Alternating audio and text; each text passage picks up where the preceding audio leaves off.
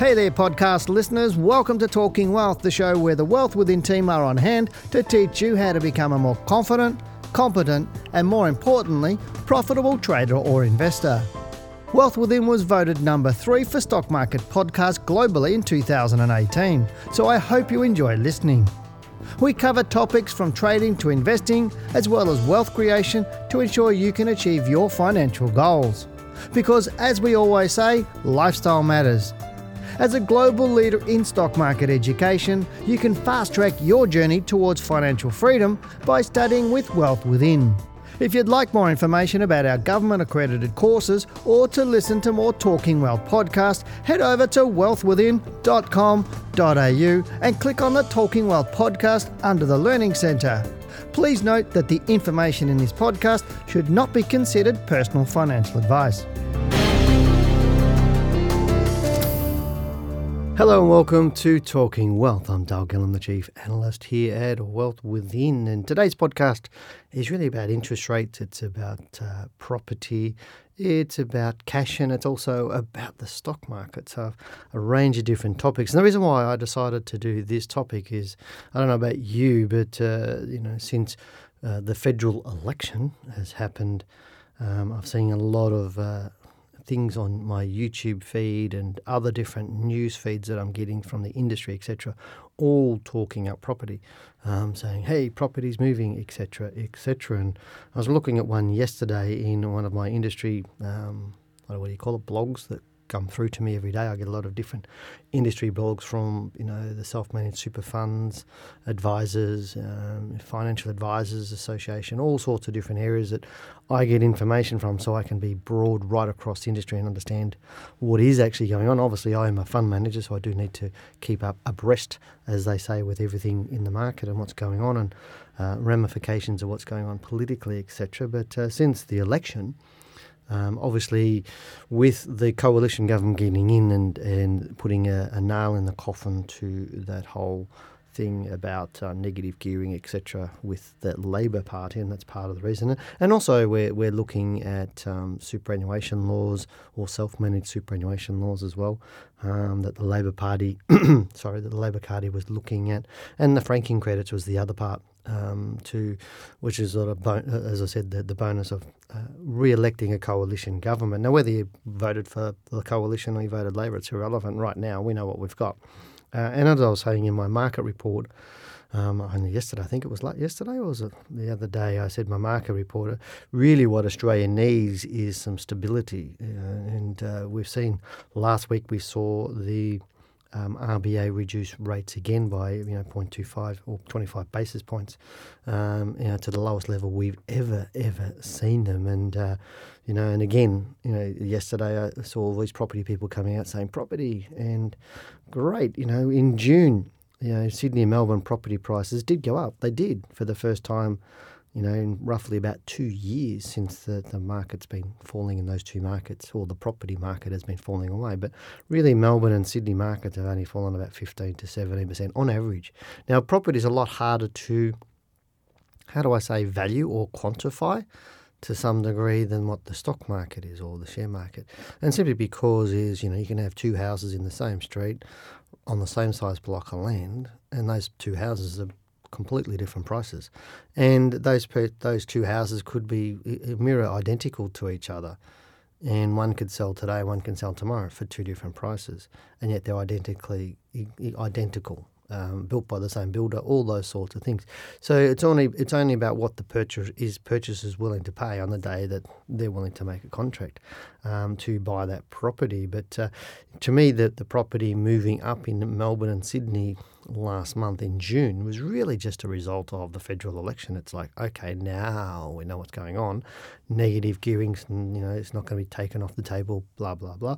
All of those sorts of things. And we saw a little bit of a, you know, people that were, were waiting because you know, we're looking at May, it was really was flat, the property market. And uh, we've seen a little bit more interest in, as I said, into June. But I don't think we can call the end of the property downturn at this point in time, especially when we've only seen uh, broadly across the, the, the um, Melbourne, Sydney property markets, you know, 15 to 17%. And what a lot of Australians don't realise is that property does crash. It does. And, you know, we've had people, uh, we've been dealing with clients in different areas, and uh, it was only one the other week who'd bought property in I would say more of a rural area, but not in a rural area, but not in a major capital city. I think that's probably what I mean to say in a non-capital city. And people were buying them near mines and uh, different places that uh, were having, you know, exorbitant rents going through the roof because of the availability of housing. So housing prices go through the roof because the rental yields are really, really high. And then when the mine closes down, it all falls apart. So we're seeing people getting burnt in property.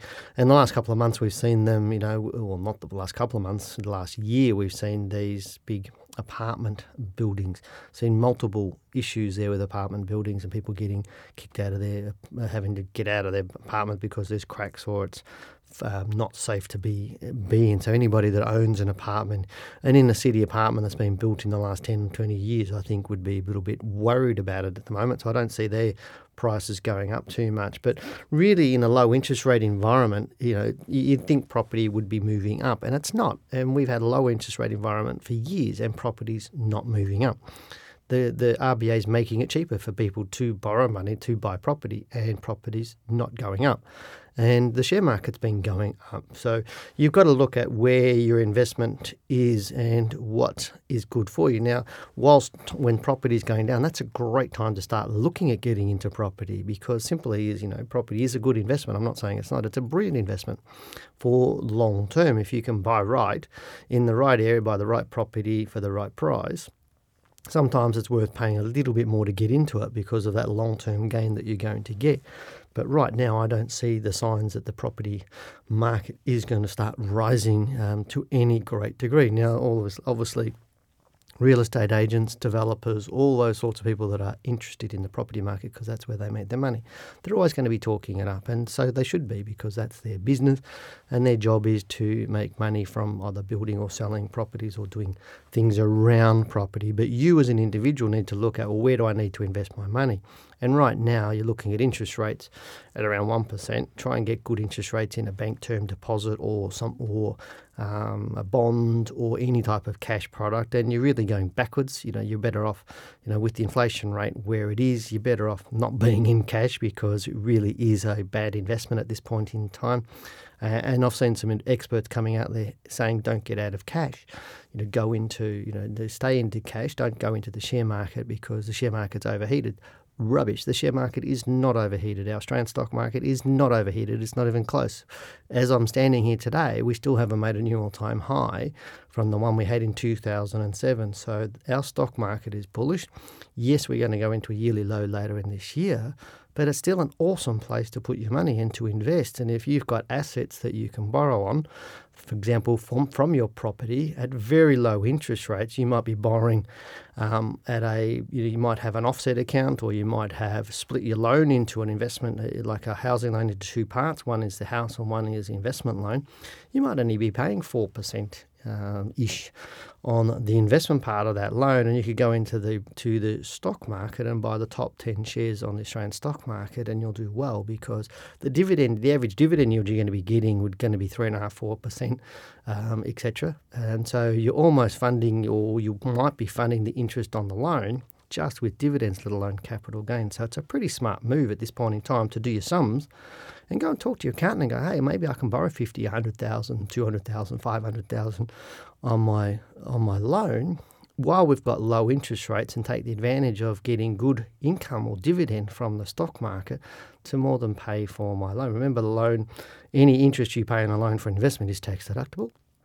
That's the negative gearing aspect of it. Now, obviously, getting dividends from a company will be deemed as income, but then they come with franking credits, don't they? Because we haven't got rid of those here in Australia, so they're still around. So therefore, there's some bonuses. So doing your sums really does pay to be, or does will pay for you to do your sums. Because I really don't think now is a good time to be saying, "Hey, the property." Um, uh, pullback has stopped and it's starting to rise. But I think over the next one or two years, it would be you'd be looking at buying property anyway. I think I still think our property market is still way overheated, given when you look at historical averages.